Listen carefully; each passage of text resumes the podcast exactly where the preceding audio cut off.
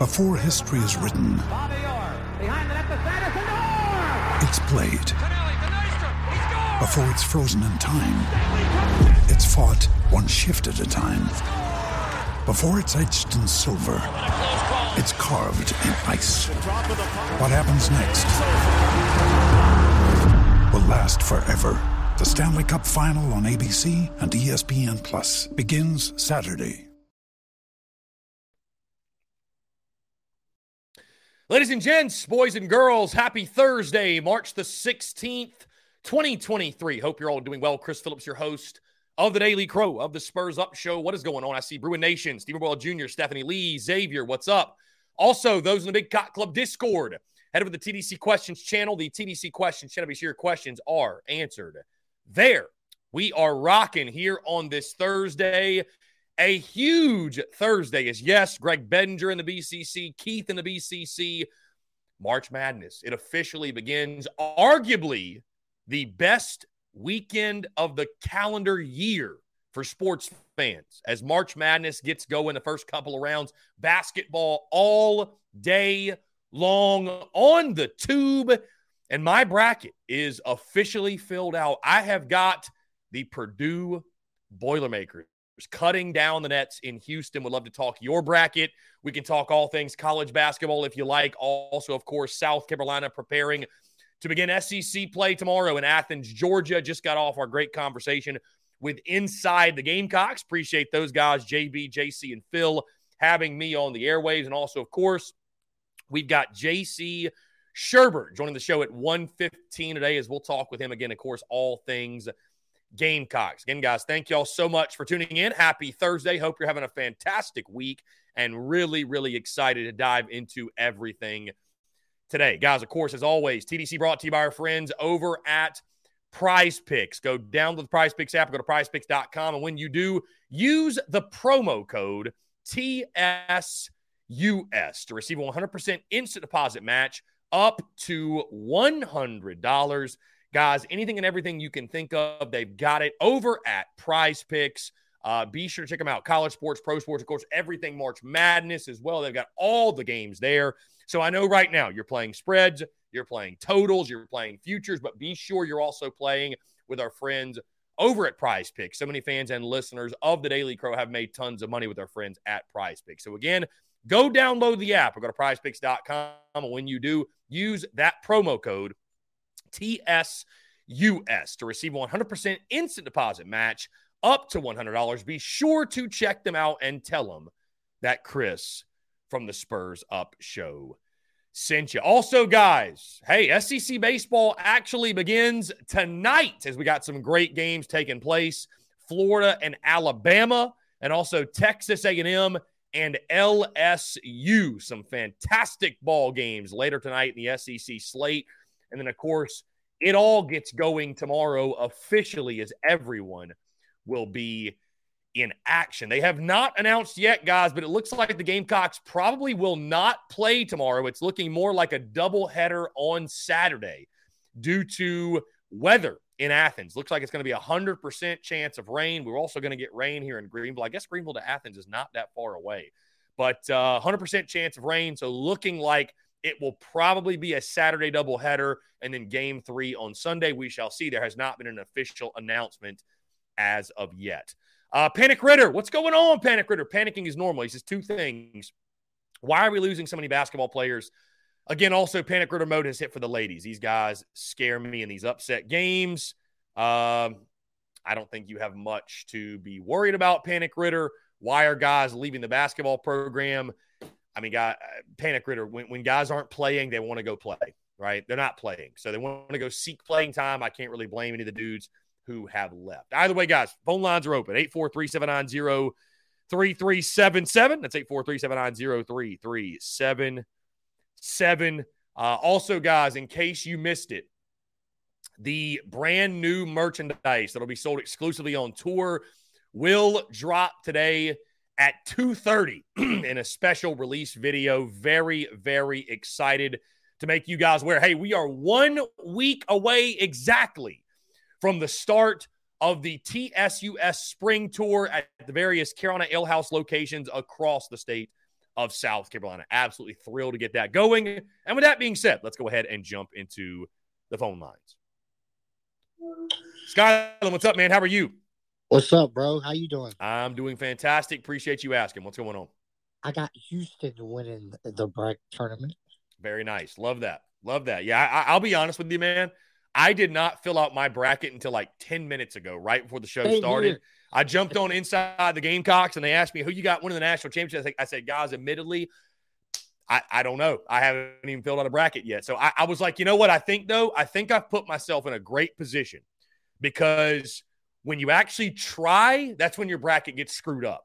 So I've waited to the very last second. I, I just off the cuff, I know nothing about most of these teams, just picking randomly, picking random upsets. And uh, that's what I'm going with. That's what I'm going with. So we'll see if it plays out again. I got Purdue winning it all. I have no idea. I could not name one player on Purdue's team, but I guarantee you I'll do just as good, if not better, with that mentality than I would if I really sat there and made picks and, and did all this research. So we shall see. We shall see, my friend. I just hit the little information bubble that they had eh, when you picked the games and it's told you just a little bit about both teams, how many points they score per game, mm-hmm. and how many points they give up, and how much, how many wins and losses they have versus the top twenty-five. Gotcha. No, yeah, that, that that will help you do it. That'll help you do it, no doubt. So we anyway, uh excited, we will see. I'm excited for this weekend for sure. Yeah. No, I'm excited too, man. SEC play getting going. I'm I'm really pumped to uh to sort of start start to find out what this team's all about looks like the from the stats I've seen, it looks like everything's pretty close with Georgia. Yeah, I mean they're hitting 337 as a club. They are tearing the cover off the baseball. I, I think where South Carolina is going to be able to expose Georgia is, you know, I think your pitching depth is a major advantage in this one. Um, you know, Georgia going to feature great arms to, uh, probably on Saturday in the doubleheader. But uh, Jaden Woods and Liam Sullivan, Liam Sullivan, dude, three and zero oh with a 0.44 ERA. He's been electric this year.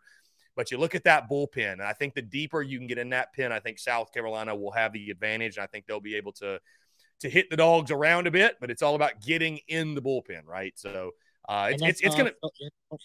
Yeah, exactly. I mean, it's going to be a great weekend of baseball. I, I, truly think so. And I got the Gamecocks taking two of three, but I'm expecting a very hard fought series against a Georgia team that, while they may not be great, I think will be a pesky ball club this year.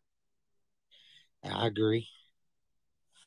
I'll tell you this: I go in every weekend, and I, am going to pick the Gamecocks to it. that should just be expectation. Yeah, I mean, I think for South Carolina baseball, you should never go into a series expecting to lose in regards to, you know, inside the building, what have you. But uh, you know, I, I can't make any guarantees what I'll pick every single weekend. But uh, I mean, listen, you've put yourself in a great position, right? 17 and one overall record. You've put yourself in a position to where you know, heading into SEC play, we should feel good. We should feel confident. This team should be should be very very confident, right, going into conference play. So I'm confident as well. Um, I'm excited to get it going. Like I said, uh, you know, it's loved what we saw in the non-conference, right? I, I love seeing the guys pick on lesser opponents, but now we get to start learning about what this team is really all about against the best competition. Right. Uh, I, am curious to they. I'm, I'm, I'm sure they're gonna stick uh, Sanders Hall and Mahoney. I'm, I'm sure. Yeah, they've already dropped it. They've already dropped it. It is Sanders Hall and Mahoney. Yeah. I, I just again, I like I told people, I, I think that they're going to give Will Sanders an opportunity to. Um, they're going to give him an opportunity in SEC play. I, I, don't see any changes coming before two, three weeks in SEC play, and um, you know, going from there. So now, I think they're going to continue. I, th- I, think they believe in Will Sanders. How about Georgia, by the way? Just went over to Twitter. Georgia is actually TBA on Sunday. Um, Nolan, I think Nolan Crisp is his name, has been starting for them on Sundays, but he was he had like a 7.14 ERA. So Georgia is TBA on Sunday. So again, from the pitching side, the Gamecocks have the advantage. It's no doubt. I'm I'm really uh uh really ready to see if and how, how we fare versus teams that don't walk us a lot and we can't get home runs. Mm-hmm. Maybe maybe we can you know cluster some base hits, steal some bases, hit and runs, run mm-hmm. some base. I'm, yeah. I'm, I'm, just ready to see us play against better competition. Mm-hmm. No, for sure. I mean, because listen, in SEC play, you're going to have to grind out victories, right? You're going to have to grind out wins, like t- tomorrow or um, you know Saturday, whenever you play. Uh, you know, there's going to come moments where you got to win a game three to two. You got to win a game four to three, and it's just can you do it, right? You're going to have a, a runner on third with less than two outs. You're going to have situational hitting. You know, South Carolina leads the country in home runs. That's great. That's awesome. But an SEC play, you know, you, you, you want the long ball to continue, and I think it will continue. I, I don't think this lineup is. I think this lineup has more staying power than that 2021 group did, who I think were much much more feast or famine than this group is. So I think the home runs will continue, but it's all about the productivity when the home runs aren't happening. Can you still be productive? Right, you're going to face elite arms who are going to keep you at bay. They're not going to necessarily let you leave the yard at the rate at which you've done so are you still able to find a way to win? That's what's going to determine your success in SEC play. I agree.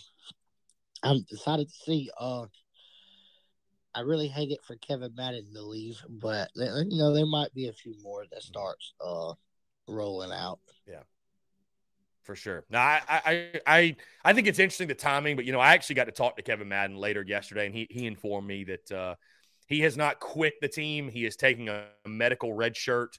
And uh, if he is healthy enough to continue his baseball career, uh, he's probably going to try to go elsewhere and do it. But the guy's had four surgeries in the last year.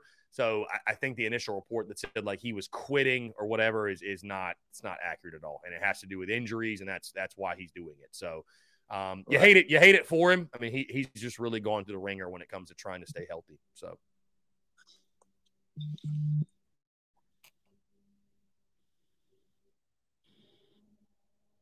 Skyland, you there, my man? Yeah, I'm still here. Gotcha, gotcha. Well, uh, I hope everything works out for us, and uh, most definitely excited to see the Gamecocks mm-hmm. play this weekend. Yeah. Uh, I hope everybody enjoys some March Madness.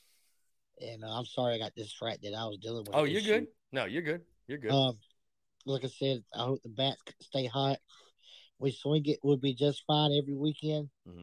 Uh, I'm, I'm curious to see how we play on the road because when we played at Clemson, we did not look too good.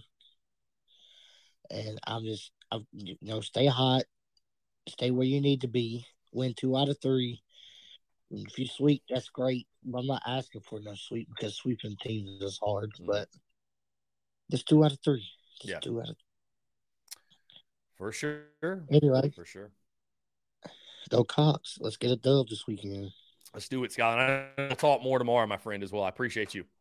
All righty. Yeah, man. Take care.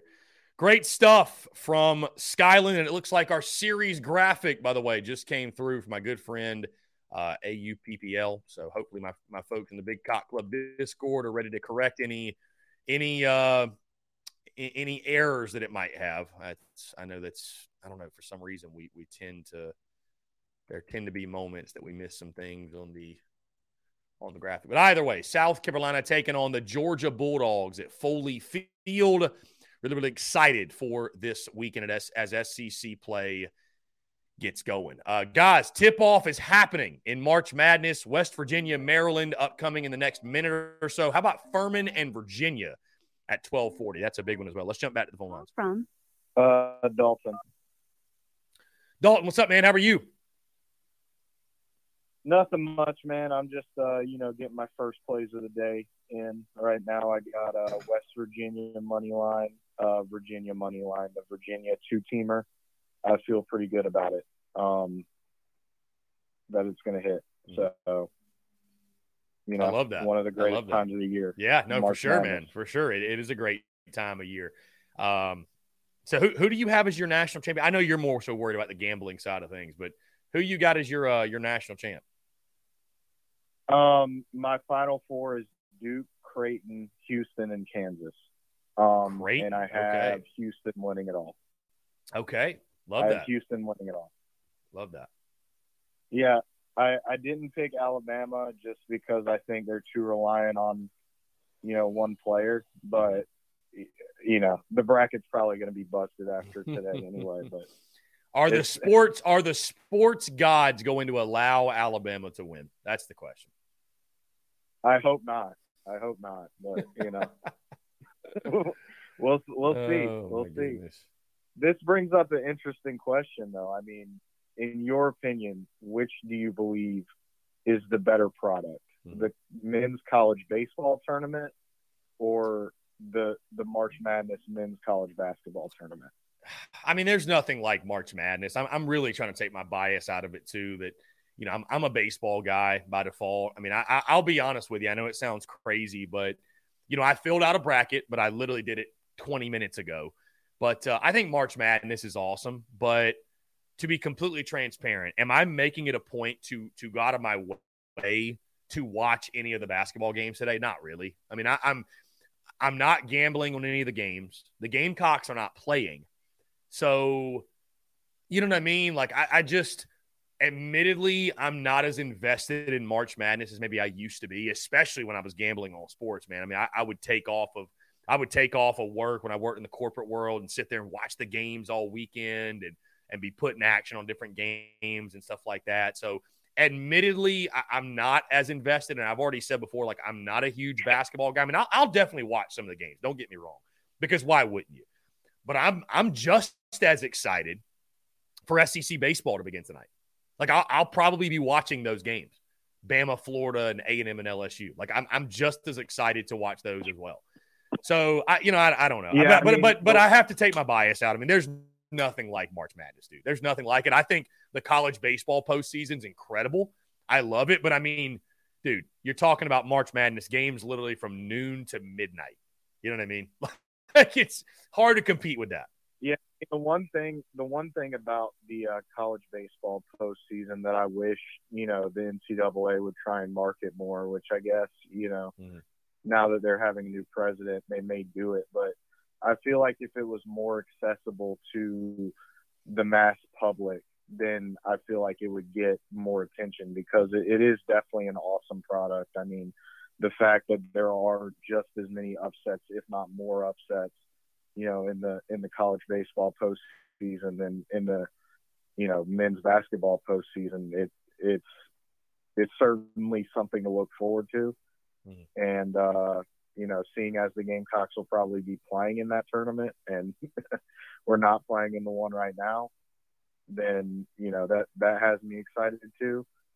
But uh, you know, do you think Lamont Paris can can get us back to uh, March Madness? You know, Yeah, in, a couple years. that's how the- many? how many yeah, that's that's the question I posed right on social media this morning. Is is with it all starting? How many years until Lamont Paris has the Gamecocks there? And I, you know, I, it's it's tough to answer. I I hope sooner rather than later. You know, I I'd love to selfishly uh, cover South Carolina in in March Madness. I mean, I, mean, I would, even if you don't make a Final Four run, I would just love to have basketball. And I know we all would. We'd love to have basketball to talk about this time of year. Um, it just feels like the same old thing over and over and over. Like I, you know, I've got that time hop app, right, that shows you what you posted a year ago to the date, two, three, four, and it's it's so wild.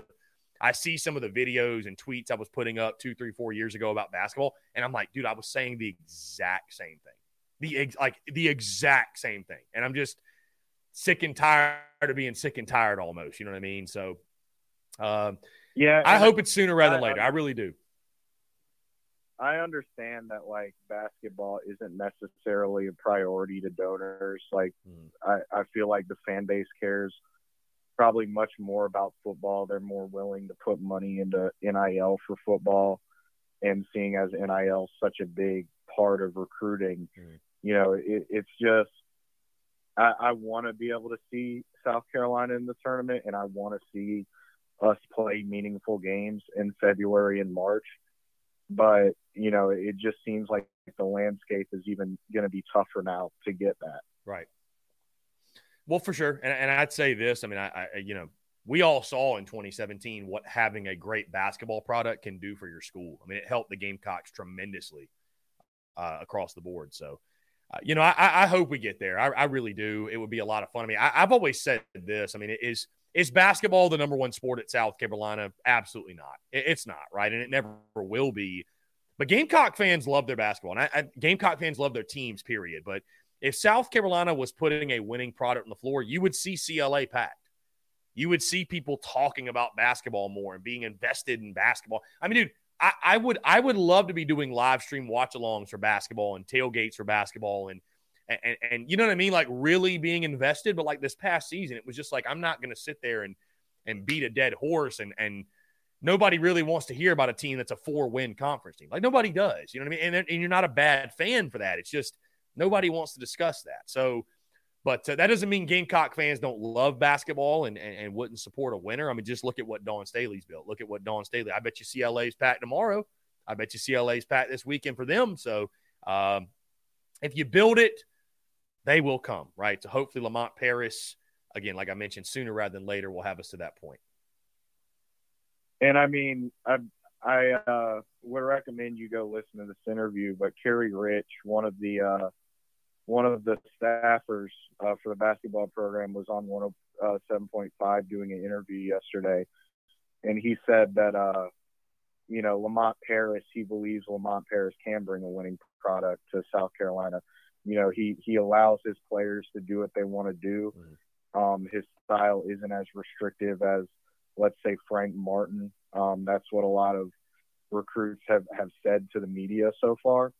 And I mean, he, he certainly seemed to be an excellent recruiter at, at Wisconsin from what everybody has says. So, you know, in, in year one, this roster, he really didn't have a whole lot of time to get it put together. Mm. And I would say that towards the end of the year, they were playing a lot better and they were at least, you know, being somewhat competitive although they didn't really, you know, get any wins. But I certainly think if you give Lamont Paris, you know, one or two more years, he can have us at least competing for a slot, you know, in the tournament, either the NIT or in the NCAA tournament. But uh, you know, to the whole like fi- would firing Frank or, or keeping him would that have got us there this year? you know, I, I certainly don't believe it would have. You know, I mean, he got us there one time out of 10 years. That, granted, that one time was, you know, our most successful run in school history. But, you know, I, I feel like you kind of had to have a change, even if you took a step backward mm-hmm. from a program standpoint in order to hopefully gain, you know, longer term success in the future. Yeah. I agree. I agree with you, man. It's, it's easy to, look at, I guess, you know, who left and, um, you know, just the move that was made and obviously how this season went and, uh, you know, and say, well, we'd have been in this position if this would have happened. But you don't know. You don't know. It, it, it might have been the same old, same old. You know what I mean? And there was a lot of evidence to back up that it would have been the same old, same old, you know? So it's, um, you know, it, it, worked out how it worked out. Now people have just got to give Lamont Paris a chance. Bottom line, you got to give him an opportunity. Yeah, let the homie Lamont cook. That's it. That's it. The homie Lamont's cooking up some some dubs next year. I feel it. That's it. Let him cook. Let him cook, my friend. All right, man. Well, uh, I appreciate you taking my call, and uh, you have a good one. Dalton, enjoy your day of college basketball, my friend. Enjoy the weekend as well. All right, you too. Yeah, man. Take care. Great stuff from our friend Dalton. And uh, the games have gotten underway. West Virginia and Maryland have begun. West Virginia up on Maryland right now. I think it's 11 to 9. Is that correct? Something like that. Yeah. Apparently, uh, Erik Stevenson looking pretty good thus far for the Mountaineers. So, Birmingham, Alabama is hosting that game. Furman, Virginia play at 1240. That one's obviously got a lot of local interest.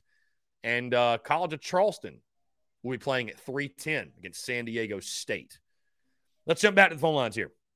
Call from Will from Dirty Myrtle. Will, what's up, man? How are you?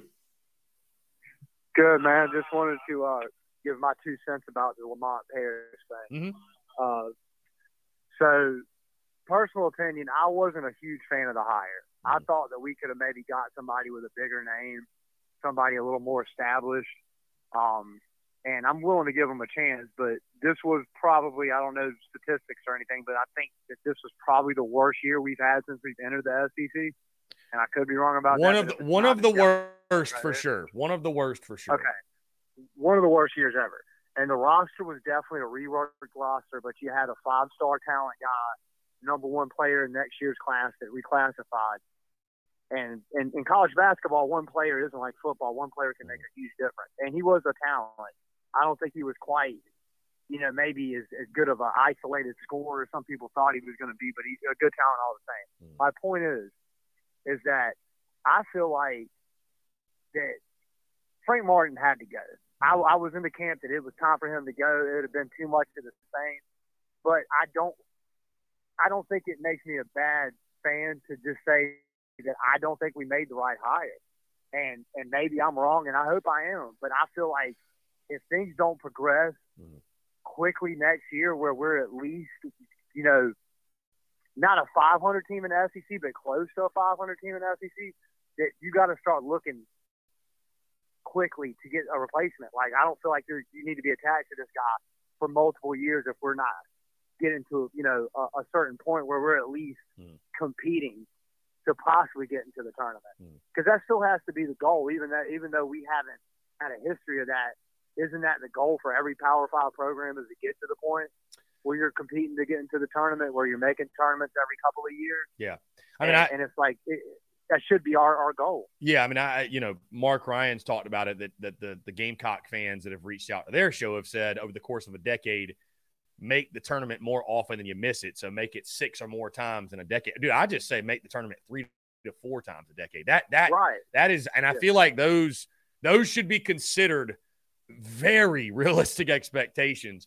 But you know, I, will tell you this, Will. I, I don't listen. I, I think the jury's out. You know, I don't think you're a bad fan for saying that you you question if Lamont Paris is the right hire or was the best possible hire. I mean, right now he's 11 and 21, four and 14 in conference play, and you kind of are what your record says you are. I don't know if people knew this, but uh, you know, 21 losses, 21 losses is the record for the most losses in a South Carolina men's basketball season. It's only been done one other wow. time, and that was in Darrin Horn's final year. So I believe right. that's the only other time. I, Frank Martin lost 20 games in his second year. Uh, so you know, I, I, mean, it was a historically bad year for Carolina. There's no other way to put it. Oh, also Eddie Fogler back in 98, 99 lost 21 games.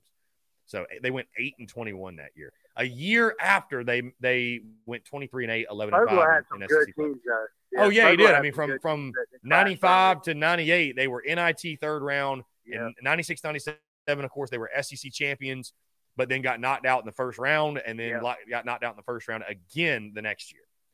So yeah, I think one time they lost to Richmond in the first in the first round. It was like a when they were like a two five two fifteen two versus a fifteen or something. Yeah, like that, that, but, was uh, a, that was a painful, painful. Yeah, yeah. But I just want to get back to being able to enjoy basketball, man. And it's mm-hmm. just like it's just not. You can't. I don't. Anybody. I'll kudos to anybody that's tuning in to watch that on a nightly basis mm-hmm. because I I checked out.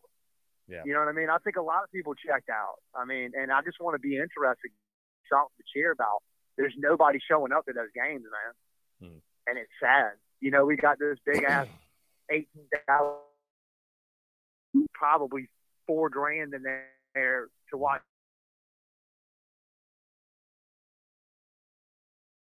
For a living, and I I I, I low key checked out. You know what I mean? so yeah, I mean yeah, I hear you. Trust me. By the way, in uh, '97, it was Coppin State, South Carolina lost to. The next year, must, maybe the 15, the, the 15 seed Coppin State beat you 78 to right. 65. Wow. So yeah. So, and that team, man, I they had it was a. I think BJ McKie might have been a freshman then, but mm. you had him, you had Watson. I mean, they they were they were loaded with mm. talent back yeah. But uh, man, yeah, I mean, we got a lot of talent in state though. Yeah. You know what I mean? Mm-hmm. Like there's a lot of good high school talent. So it's like we can get there. We just got to recruit our state. And and I mean, look at the basketball program. That's got to give you some some hope. I mean, obviously, if you build it, they will come. Mm. I mean, what are they? They average probably what 14,000, 13,000 a night at the women's games. Oh yeah, I mean a yeah. lot, right? Oh for sure, yeah, absolutely. I mean, so I mean, we'll show up if you're any good. Mm. You know that. So, yeah. But anyway, Appreciate you, my friend. Take care. Yeah. yeah. Yeah. Great stuff. Great stuff. Will from Dirty Myrtle. I mean, listen, you might disagree with Will, but uh, you know, there's there's some fans that feel that way, man. There's just some fans that feel that way. Guys, let's go ahead and jump into an early break since uh, we've got JC Shurburtt at 115.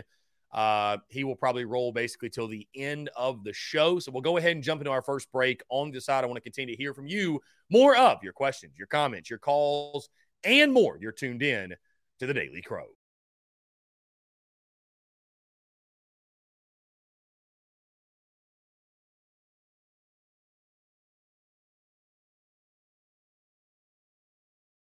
All right, what's up, guys? We're back. Taking your questions, comments, calls 843 790 3377. That is 843 790 3377 here on this Thursday, March the 16th, 2023. Again, guys, hope you're all doing well. Appreciate you all tuning in, your love, your support. Got the pups in the studio, making sure they're not up to no good. They're just chilling back here. What you doing? What you doing? Anyways, guys, would love to hear from you all. March Madness is underway. Uh, it looks like Maryland is having trouble scoring the basketball. Also, guys, we've got our friends over at Prize Picks. Be sure to play there. The board is chocked full. Should we play some action in the Furman game? Should we play some action in the Furman game? I wonder. Let's go ahead and jump back to the phone lines here. Call from Robbie Davis, Zaxby's Hall of Famer. Robbie Davis, what's up, man? How are you? I'm doing fantastic. How are you doing? I'm doing great, man. Appreciate you asking. What's up? Um, I like I said the other day, right? The if we can somehow, if this man, if the men's basketball team can somehow make it to where we're making the and we're like making the NIT like four or three times in a ten year span, Mhm. and then build off of that and somehow get the correct players at the right time and get to the dance. I I do believe that Lamont Paris can do that. I, I really do, and he just needs he just needs this he just needs a he, he just needs some time. You know, I mean it's it's a lot harder to build a winning program than people think. Well, I mean, I, I think you have to believe he can do that, right? I, I don't think you would have hired him if you didn't believe he could do that.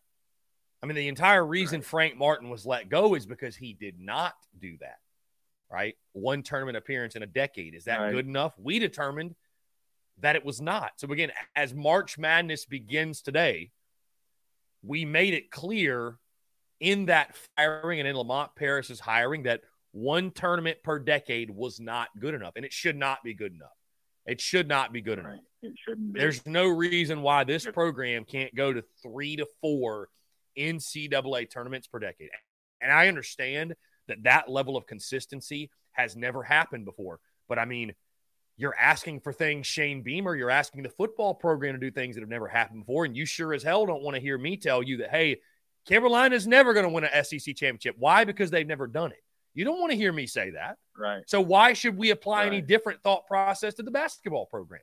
The men's side, of course. Right. Why why should I have a different school of thinking? Just because it's never been done before doesn't mean it can't be done. Your past does not directly impact or it doesn't directly determine your future. So I don't see any reason why South Carolina men's basketball can't make the NCAA tournament three to four times a decade. Mhm. I mean, make just make the tournament. Be one of the best 64 or best 68, if you will, now that you've got that those first four play-in games. Be one of the best 68. That feels reasonable. That feels doable for South Carolina. Yeah.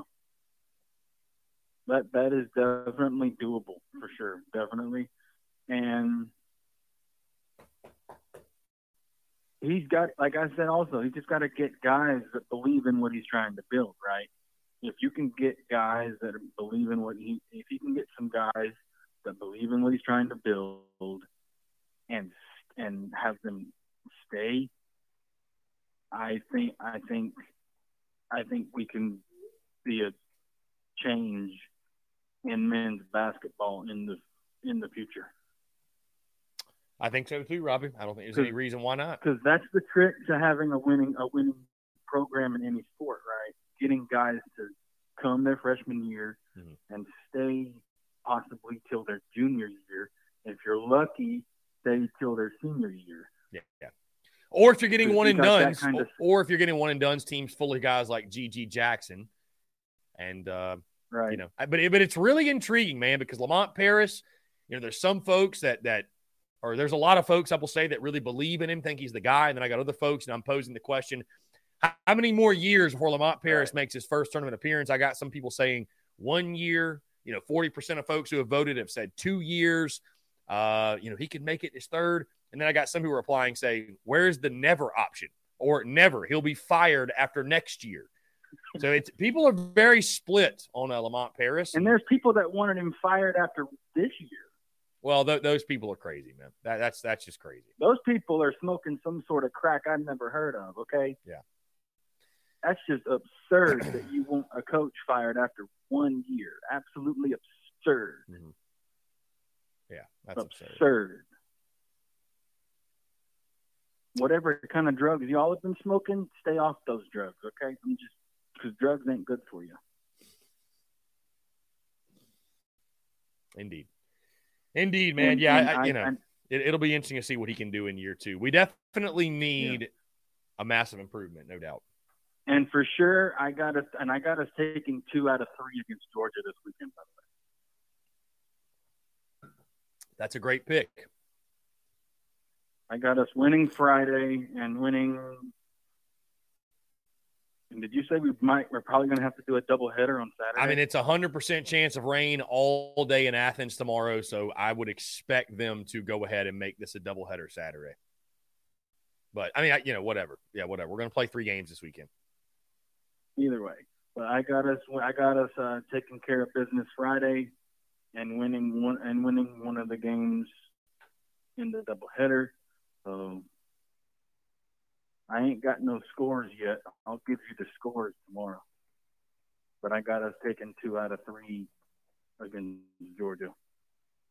Love that. Because I don't think I don't think I don't think they have the arms to keep up with what we're dealing out there right now. So. Indeed. No doubt, my friend. No doubt. See, I'll see you in about three weeks. All right. Yeah, yeah. I'm looking forward to it, man. Looking forward to it. It's gonna be a lot of fun. Safe travels. Safe travels for the first one, and uh, as always, leave the dumb shit to me. Go Gamecocks and go Lady Gamecocks and to heck with them pussycats in the upstate. To heck with them. To heck with them. I can tell you're fired up, Robbie. I love it. I appreciate it. I'm ready, dude. I'm ready for tomorrow, dude. Yes, the sir. girls are gonna kick some butt and chew some bubble gum. When they're all out of bubble gum, they're gonna kick some more butt. That's what they're gonna do. Okay. Because I, I, do believe that Dawn Staley's gonna have them ready to go. If she's got, I, scratch that. If she's got to get them ready for tomorrow, then something's not right. Because you're playing in the NCAA women's tournament and you've got a ginormous target on your back. Mm-hmm. Yeah, we'll be ready to go. I mean, we're, we're 40, we're, we're 40, we're 48 and a half point favorites, Robbie. I think we could play our C minus game and get a dub. that is true. We are favored by 48 and a half. Yeah.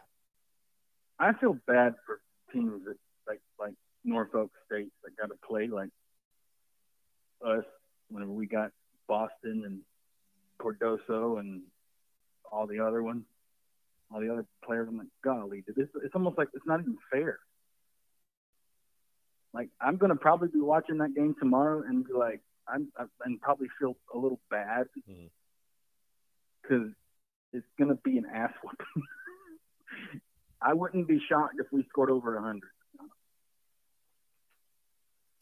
Yeah, it, it's going to be ugly. it's going to be ugly. I, I think. I think we'll probably. I think we'll probably cover too. So. Oh, for sure, for sure. But I'm gonna go ahead and get off of here and fix me something for lunch. Mm. I wanted to go ahead and get my call in before I fix me lunch. I got you. Well, Robbie, I appreciate you, my friend. It's always a pleasure to hear from you. We'll leave the dumb shit to you. No, Exactly. As always. Mm-hmm. Yep, yep, yep. Yep. All right, buddy. All right, man. We'll talk soon. Great stuff from Robbie Davis, as always. We got a little. Come in. I thought she wanted to be a guest. Maybe I'm wrong. Here. Oh, maybe she does. Okay, here we go. Here we go. We got the guest appearance from our mascot. We got the guest appearance from our mascot here. Do you want to say anything? Oh my gosh. Do not lick the mic. No lick. Anyways, guys, 843 790 3377.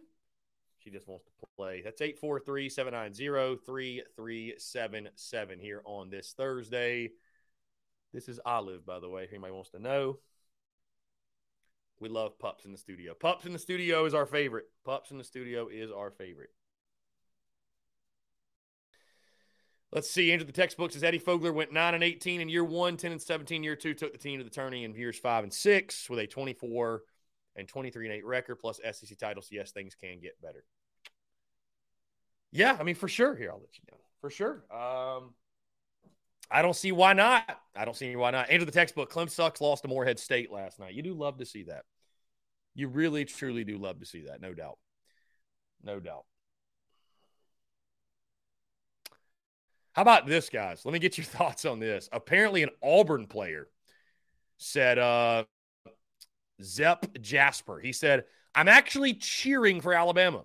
I want to see them win. I want to see them have success because they're another team from Alabama. So, would you cheer? What would you think if a Carolina player said that about Clem sucks in the tournament? I can't imagine I can't imagine Auburn folks are taking that too well.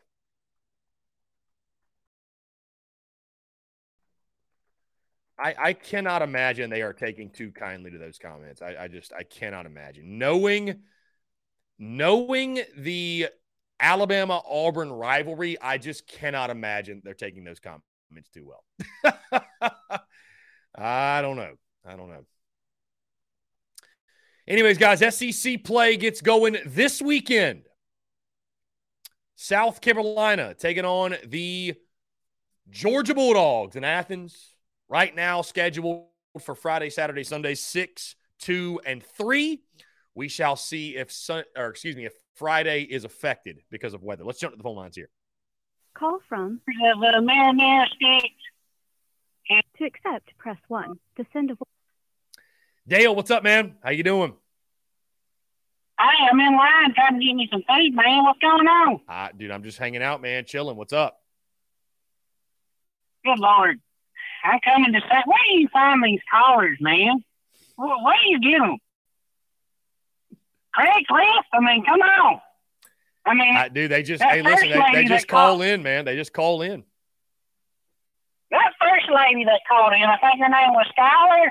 Good God bless her, man. She sounds like she's had some issues and just sad on life. I mean, perk up. I mean, sound like she's in the hospital bed. I want to know what room she's in so I can send her flowers. You know, it's just like, good Lord.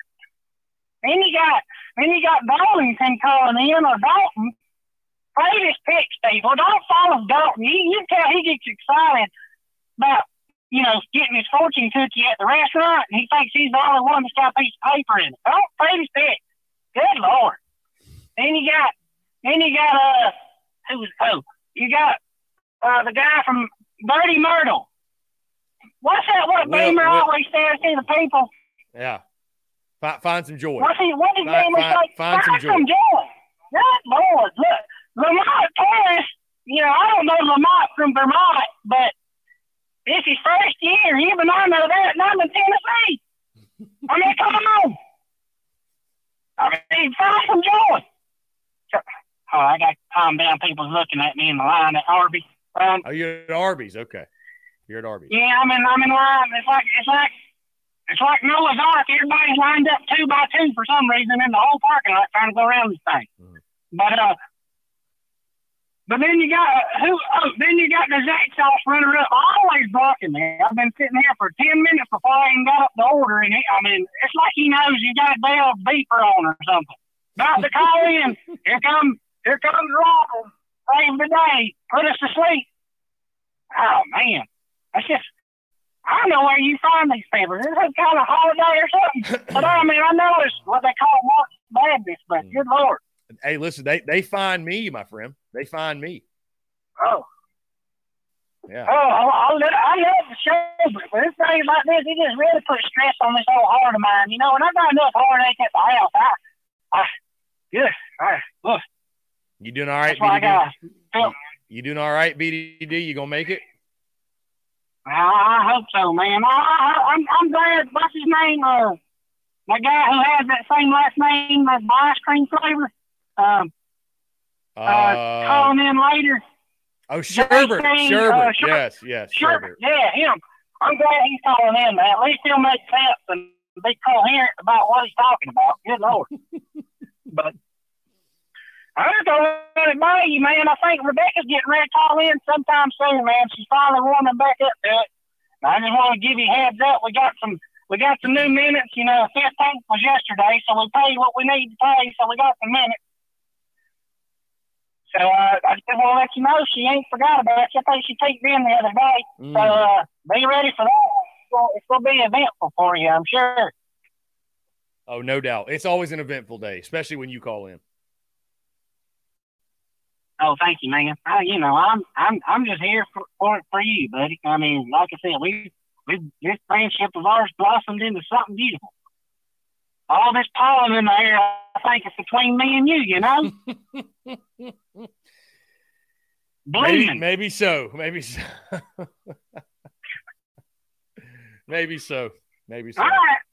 All right, buddy. I don't want to hold you up. It's just like, good Lord, these people. And, and find out what room Sky, uh, Sky, Skylar's in so I can send her some flowers. Good Lord. Oh, I will do. I will do. Enjoy your Arby's, BDD. Right, Enjoy your Arby's. Hey, uh, as soon as I get up there, I swear to God, I don't know how many people's in here, but it must be one person. That's all I'm saying. All right, buddy. BDD out. BDD out. Appreciate you, my man. What a call. What a call. Great stuff. BDD. I don't even know how to how to follow that up. I don't know how to follow that up.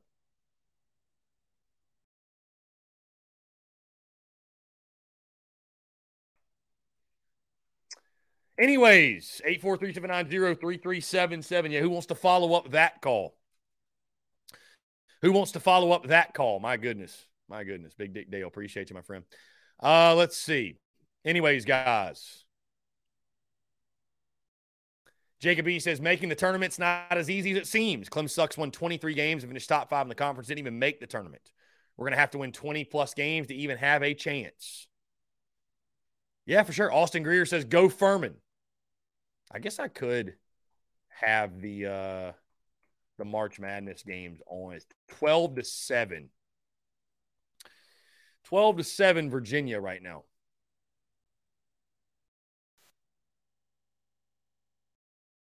Whatever. We don't I mean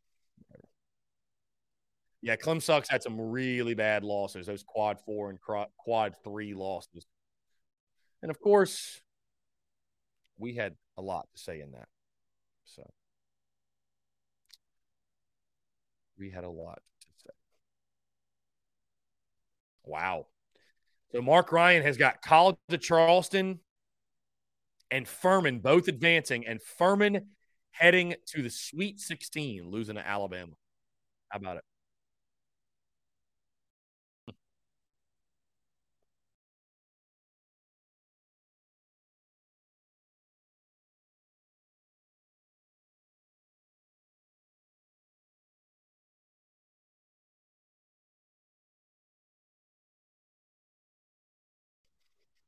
Uh, let's see.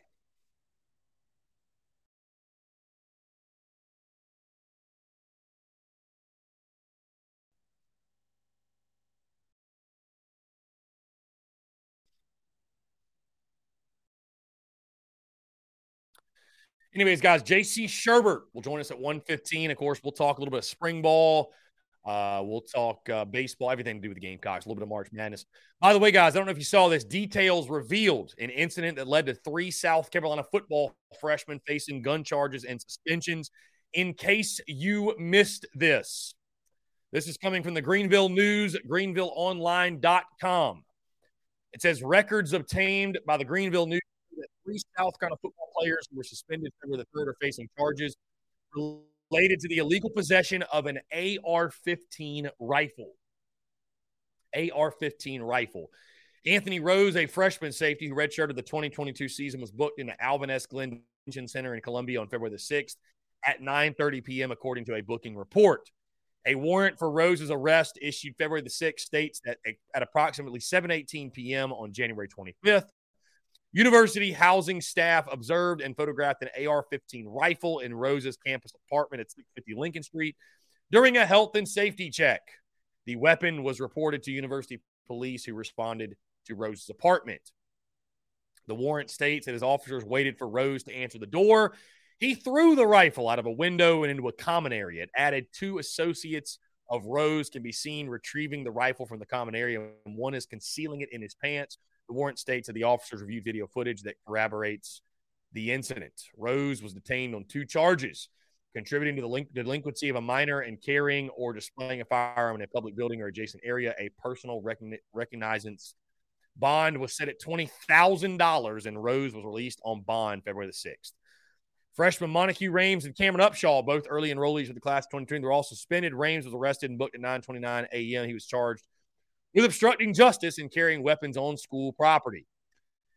A warrant issued February the 3rd for Rhames' arrest states that he retrieved an AR 15 from a courtyard after it was thrown from an apartment window. So he was the one that got the AR 15.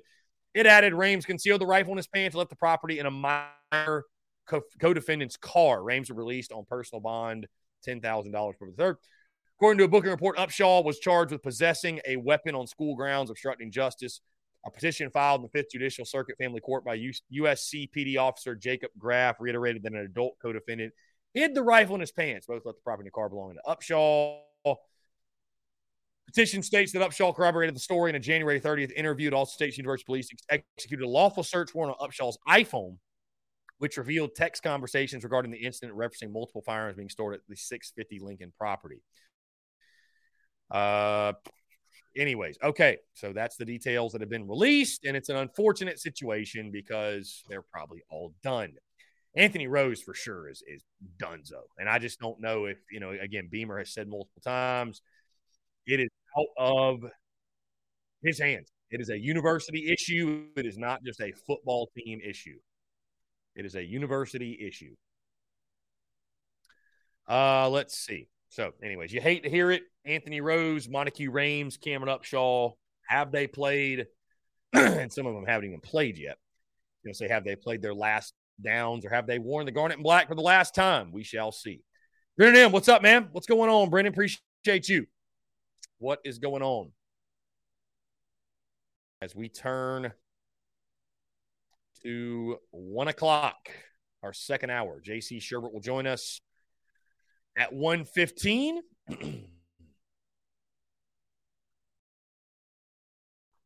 Let's see.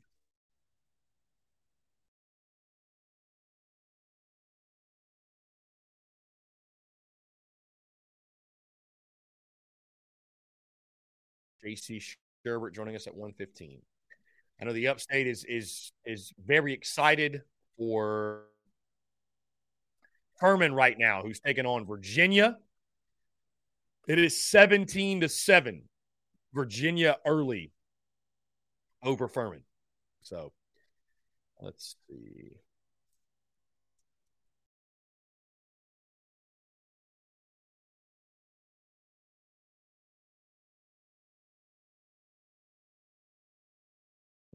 Bud. Anyways, guys, 843-790-3377. Again, really excited for this weekend. Gamecocks taking on the Georgia Bulldogs. I think it's really interesting. Georgia is TBA on Sunday. So this kind of reminds me truly of the Clem Suck series, in which you felt like, you know, I think Georgia's a much better ball club. They're certainly much better swinging it, hitting 337 right now. Uh, but pitching depth, I think, is probably where you have the greatest advantage this weekend.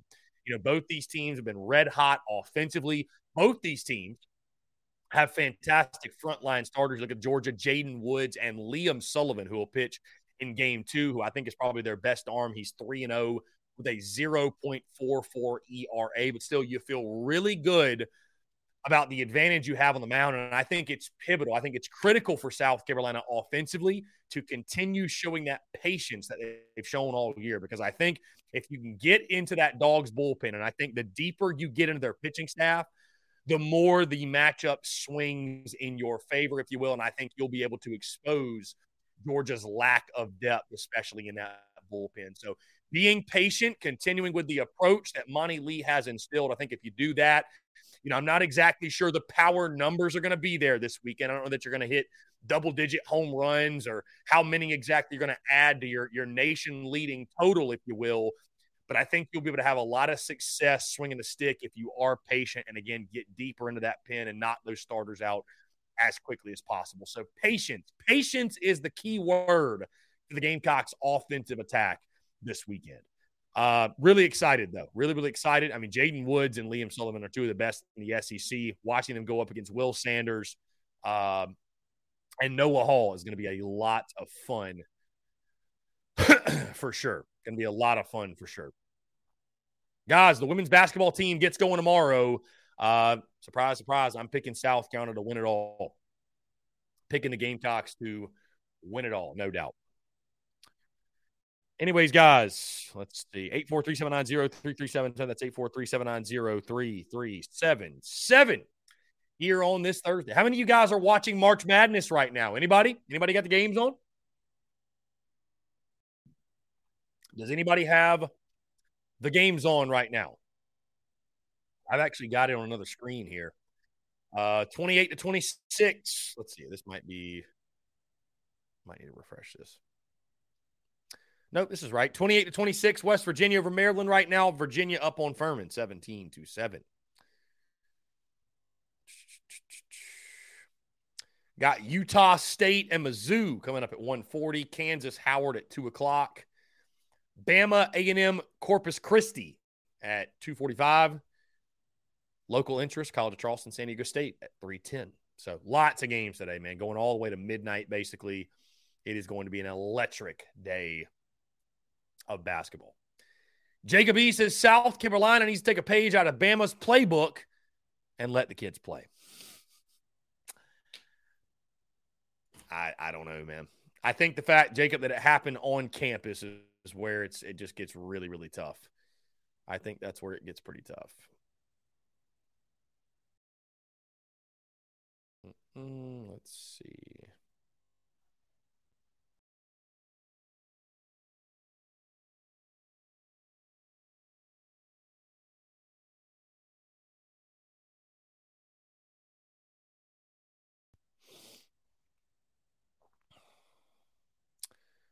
Let's see. Trying to see what D1 Baseball's got to say about this weekend. I'm sure tomorrow they'll drop all their picks and stuff like that.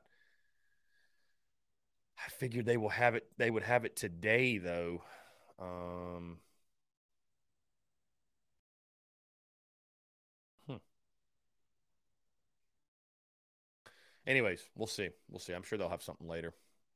They actually had Michael Lananna of the state on their podcast to talk South Carolina baseball. So I guess my number got lost. I don't know. I guess they lost my number. Let's see. Jacob E, I see Rose being gone. I think it's too much to keep the other guys off. We just, you know, Jacob, we don't know right now. We don't know. It's it's all pure speculation. It's all pure guesswork. I'm I'm not 100% sure obviously what's going to happen, but uh, you know. Austin Greer says they're going to ball out in JUCO. Yeah. Yeah, they. I mean, that, seriously, they will because they're still talented players. They're still very talented players, right? Um, yeah, they're still very, very talented players. Mm-mm-mm.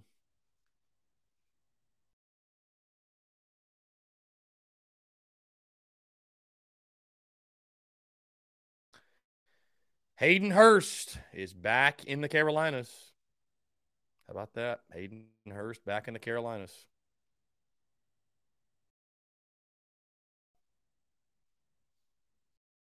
Hayden Hurst has a majestic beard, folks.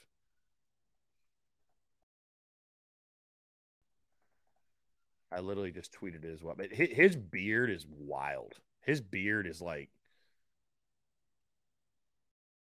Another day is here, and you're ready for it. What to wear? Check. Breakfast, lunch, and dinner? Check. Planning for what's next and how to save for it? That's where Bank of America can help.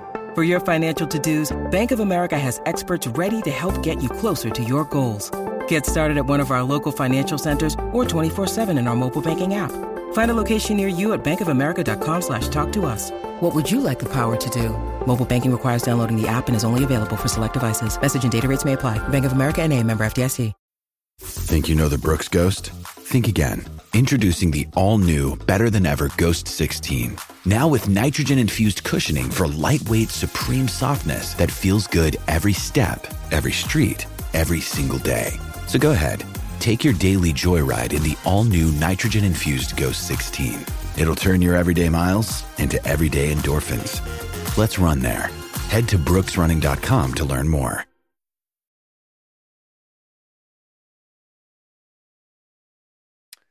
Anyway, from one bearded man to another, Hayden Hurst has a phenomenal beard. David says, "How big of a loss will it be? What if those three guys don't don't return? Um, I mean, it, will suck, but I, th- I think South Carolina will be fine. I think the Gamecocks will be fine. By the way, guys, really excited at 2.30, 2.30, we are dropping – our brand new merchandise that will be available to all of our tour stops beginning, beginning next Thursday. The only way to purchase these will be in person at all of the Carolina Ale House locations at all of our tour stops. So, again, really excited. Uh, going to be t shirts. We're going to feature brand new Beamer Ball to the Moon 2023 tour shirts, if you will. So, you will see at 2:30 when we drop them. Really, really big time stuff. Really exciting stuff. I cannot wait to uh, get going on the tour and to to provide this merchandise is I think a value add to those who are willing to come out and show love and show support. I think it's going to be really, really cool. Guys, that being said, hey, let's go ahead and jump into a break. On the other side, we're getting JC Shurburtt of Inside the Gamecocks. The Big Spur, really excited to chat with him. Uh, that plus your questions, comments, and calls. You're tuned in to the Daily Crow.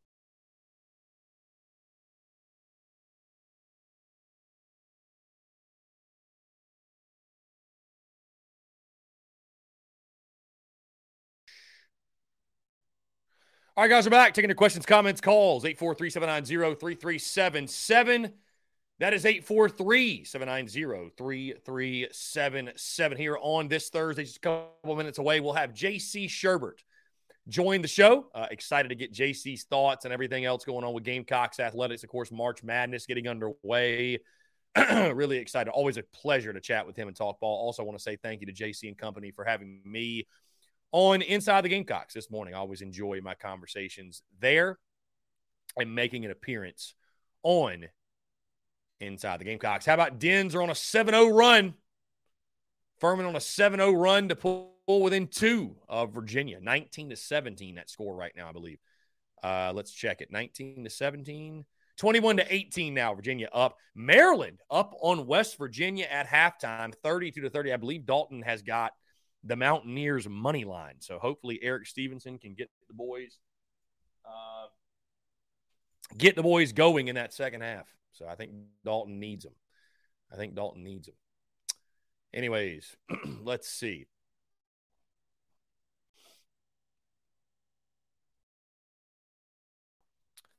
Seventy-six Gamecock just saw the Dawn Staley Gamecock women's basketball led Under Armour commercial. Pretty cool. Yeah, that's awesome. That's that's incredible, man. I mean, it's it's what Dawn Staley's done to turn not just Gamecocks women's basketball, but herself and, um, you know, to be sort of an icon, right? Like a national figure. It's really cool. It's really, really cool. And obviously it helps South Carolina tremendously, but it's just a, it's just a neat thing to see. So anyways, I'm, uh, yeah, it's, that's really neat. I, I also saw that commercial. So let's see. I was asked about, from the Big Cock Club Discord, Chase asked me your thoughts on Scotty Scheffler's Masters dinner menu. He's got cheeseburger sliders, firecracker shrimp, tortilla soup, Texas ribeye steak or blackened redfish, and warm chocolate chip skillet cookie.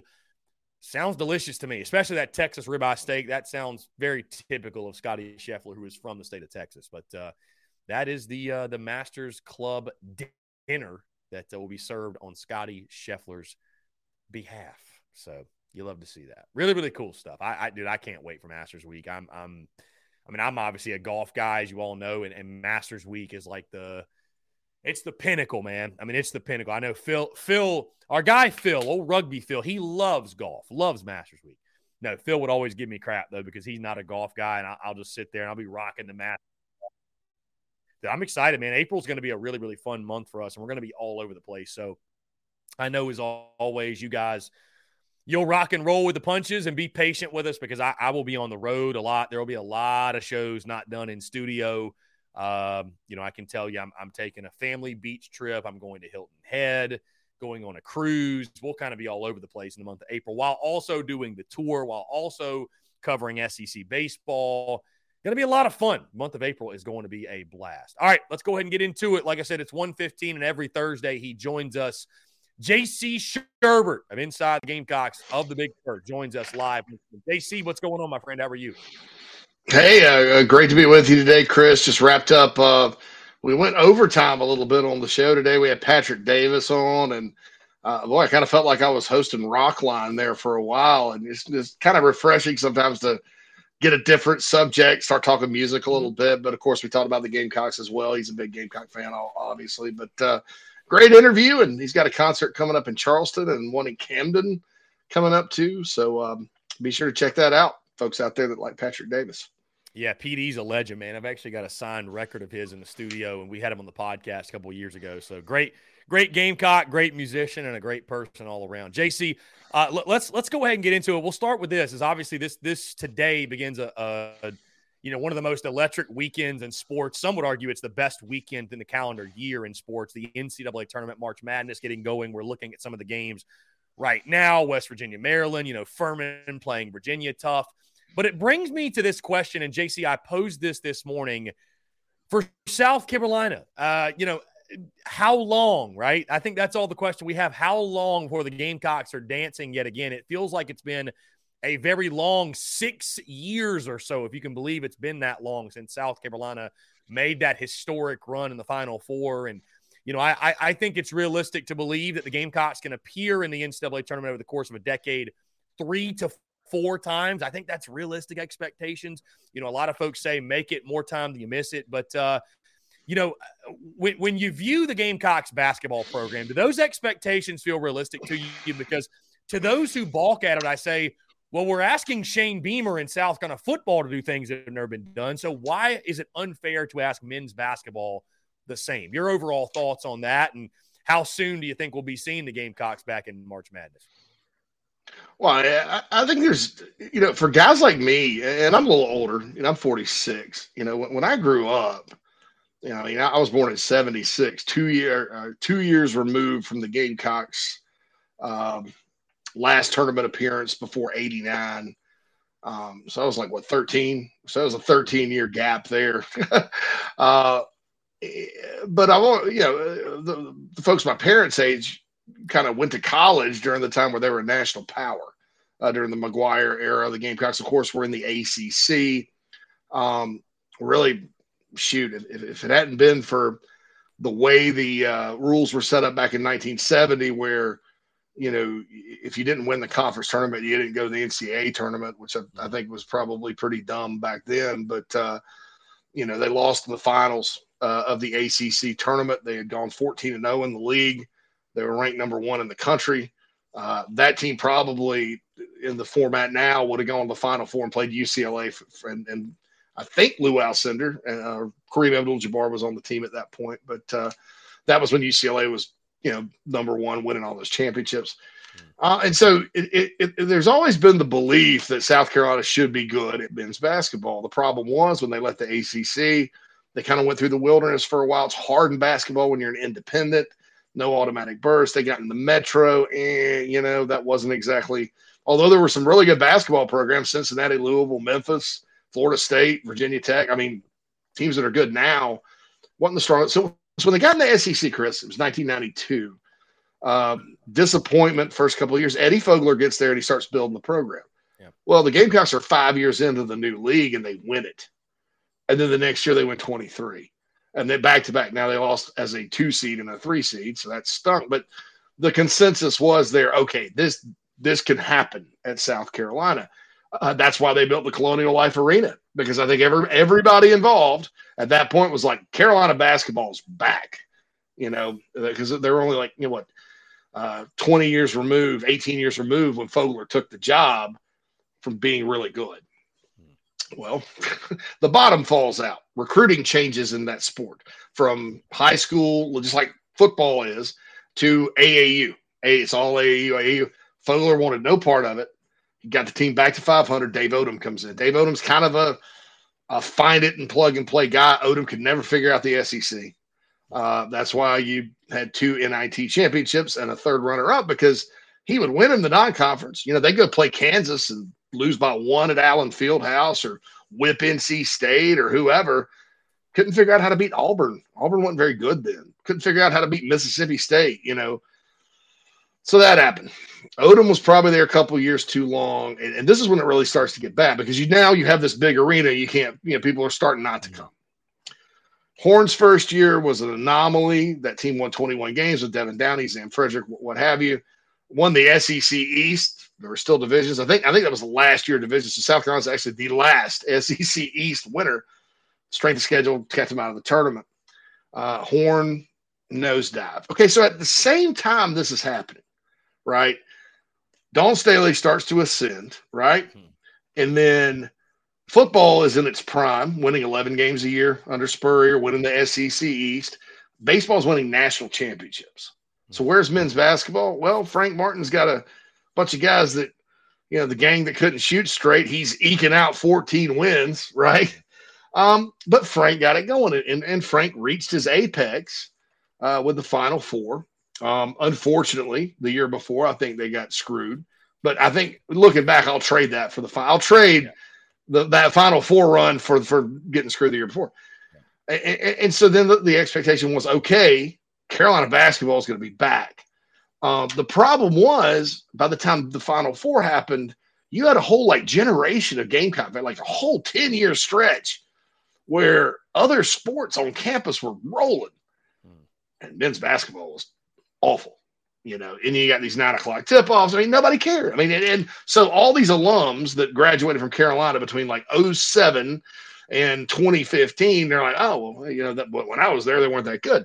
So the magic kind of came back one month in 2017 and then went away.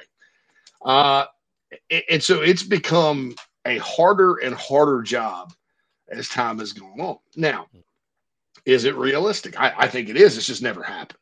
Um, I, I, think that uh, a, a, lot of things that Frank Martin did were really good. Frank was the only coach that's figured out how to win in the SEC. Uh, shoot, he'd go finish fourth in the SEC and not make the tournament because he's 500, right? Um, and things like that. Uh, you know, maybe Lamont Paris is the answer. Maybe Lamont Paris isn't. Um, he's got to get players in there, um, which is a whole different set of problems. But uh, I do think that whether or not Paris works out, there still is that notion there, Chris, that, that okay, this program, it was a different era of basketball in the 70s and late 60s. However, they were once a national power.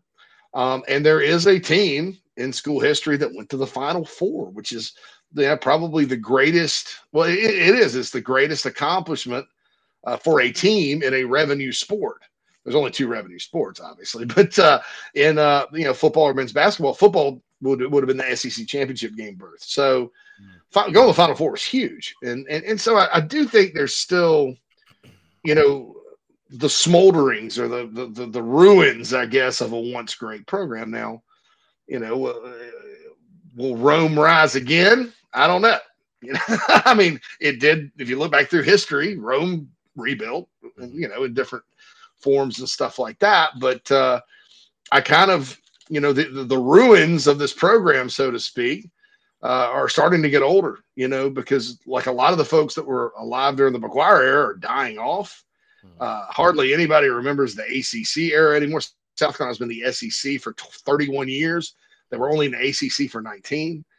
Um, it's tough to get in-state talent to stay at home. Um, so how do you how do you make that happen? I, you know, I, I wish I had the answer uh, other than, hey, you got a coach now, try this guy, and if it doesn't work, rinse, repeat the cycle. But but to your to your original point, is it realistic? Yeah, I, I do. I think South Carolina fans will rally rally around men's basketball. I mean, you know, you, you think about, and, and, there's always a chance in the SEC too, Chris. It's like you're not dealing with like these ultra blue blood programs. You're, you're dealing with upstarts. Alabama, uh, Auburn was god awful. you know, Auburn basketball. You know, since Charles Barkley left, you know, they had the one year under Chris Cliff Ellis that was really good. You know, they, they, they've gone through the wilderness. Well, look, they got the right guy. They built a new arena they're a good bat. I mean, how many NCAAs have they been two in a row, including a Final Four? So look at Alabama. You know, Alabama basketball uh, has always been pretty good. And I was talking to Wimp Sanderson of all people today because I do his radio show on Thursdays, just like uh, Thursdays are my big radio day, I guess. Um, and he was talking to he had Latrell Sprewell, Robert Horry never made a Final Four. Well, now look, Alabama is now people are thinking they're the favorite to win it all. Uh, so it's cyclical in a lot of ways. I mean, Florida is not what Florida used to be under Billy Donovan anymore. You know, Mississippi State has had great teams. They've been to a Final Four. Well, now they're back down. So there's always that opportunity in the Southeastern Conference. It, it's just putting it all together. And, and, unfortunately, there's been so many things that have been tried now that you don't really know what that answer is. You know, you, you don't really know, you know, because, you know, Frank Martin – before he got to South Carolina, uh, four out of five NCAA tournaments at Kansas State. I mean, you you think that was a layup? And yes, he did lead the team to the Final Four, but he was here ten years and went to one tournament. Yeah. You know, and won more SEC games by far than any other coach. So I, you know, it, it's a tough. It's a it's getting to be as time goes on and the mediocrity continues. It, it's getting to be a tougher and tougher nut to crack. Whereas, you know, baseball and football uh, you know, you would think that about football. People say it's a South Carolina's a great job in football, but a hard job. But baseball and football, you know, you, you still have that. Okay, well, we're one one or two steps away, you know, from getting there. I think basketball's more like four or five, and, and unfortunately, too, it's a sport now where, you know, you want to talk about roster turnover. You're turning it over every single year. Um, so I don't, I don't, you know, I, I, I don't have a lot of answers concrete for that uh, opinion wise, other than you know Captain Obvious stuff like oh recruit better, win games, you know. Uh, but I, I, don't know how you get there because the program right now is just uh, like I said, it's like watching it's like smoldering ruins uh, of of a once great program, and uh, the further we get from that. And those the, that that era, those the, the blips of hope we've had the last thirty years or so, the further we get from those, the, the more people just are going to tune it out you know, because it's a, it's a great sport and people will support it. But uh, unfortunately, the other three major sports on campus, and I include women's basketball, that's just totally overshadow it right now. Because hey, everybody loves a winner. Those other programs are winning. Yeah. And, and I've always said too, JC, that I think Gamecock fans, I know Gamecock fans love their basketball, but but like you mentioned, it's just uh, and you know whatever it was year one, year zero, quote unquote, of Lamont Paris. It's it's tough to tune into a product that was as that was that was as poor at times as that team was, and, and now you've got to build this team. I think probably through the portal, JC. I mean, you, you, look at all the guys entering the transfer portal, and you lose two this week at the portal that haven't played a ton. Um, you know, you, have got some key pieces, and I know we got plenty of time to look to next year and everything, but you do have some some solid pieces coming back. But you, you need to bolster that roster with a couple more through the portal and uh, yeah. yeah. we'll see if Lamont Paris can do that. So I, and the Gamecocks lost another one just now. I don't know if you saw it before we got on. Uh, Daniel Hankins Sanford, uh, who was a Frank recruit. Okay. He, uh, yeah, it just popped up right when I was uh, jumping on with you. I've got my my Twitter deck open, so I saw that. So there, there's another one. Um, hmm. So that's three scholarship guys on a walk on that have departed through the transfer portal so far. So yeah, I, I think I think that's how you got to get it done. And yeah, you know, who who knows? You know, I mean, maybe look, Texas Tech went to the final game of the of the of the season a few years ago under Chris Beard, and you know they put it together with a lot of guys from like the lower levels and stuff. So maybe maybe that's a way to do it. I I just you know it, it's just one of those things where you know they they've tried so many different things and we're in such a new era that it, it's hard to pinpoint one thing. But I, I I think you're right about the portal definitely. Yeah. The portal giveth and the portal taketh for sure. Hopefully, it gives to South Carolina more than it takes in this cycle. Uh, let's move into SEC baseball, JC. Obviously, we're all fired up. The Gamecocks, you know, after a really, really successful non-conference start, and certainly you still have your midweek games and non-conference. After this first start of the season, 17 and one, you sit right now. I don't really know. You could have asked for for much better, obviously, of a start. You take on the Georgia Bulldogs in a series this weekend. It looks like it'll probably be moved to a doubleheader Saturday game on Sunday. Nothing official yet, but due to weather in Athens, that'll most likely be the layout. But either way, Gamecocks taking on Georgia. Uh, just just things you're looking for from this weekend. Uh, obviously, the Dogs are not a team that is necessarily thought of as one of the upper echelon teams in the conference. Uh, they were not even picked to be a regional team by D1Baseball.com in the preseason. But as we've seen, you know, last year, JC, and I mentioned this on you guys' show. If you want a great example of this, just look at South Carolina last year, where the Gamecocks were not very good. They were a 13 and 17 SEC team. Heck, you can look at Ole Miss too, right? They went 14 and 16 in the conference and won the national championship. So the depth Crazy. of this league is so insane. I mean, it really holds true, right? We talk about all the time in football. There, there are no Saturdays off, right? Anybody can beat anybody, but that's really true in baseball, right? Where the variables are there's so many different results and outcomes, so many different things can happen. And uh, every single weekend is a major test. That'll certainly be the case this weekend at Foley Field in Athens. Again, just what you're most looking for from this three game set as you get SEC play going. Well, you know, I'd, I'd like to see Will Sanders and Noah Hall. Uh, and look, I, I don't think either one's been bad this year. I think they both are pretty daggum good. Uh, but I, would like to see them come out and have really quality starts. You know, this Georgia team could hit the baseball a little bit. You know, we earlier on the show while you were on, we went through the schedule and you know they put up 16 against Georgia Tech and the 10 against Wofford this week. They can hit the baseball and they've got a really really good uh, couple of starters that they'll probably roll out Saturday. Because I do agree with you. I in talking to John Whittle uh, yesterday, he's he said he'd be shocked if they played tomorrow just because of the forecast 90% rain all day. Um, so probably Saturday they'll roll those guys. So I'd I'd like to see them get out and get off to a great start in conference play. Uh, I know the bullpen's there uh, in, in, case they need that, but uh, you know, also you know, continue to kind of be ha- have the good approach at the plate.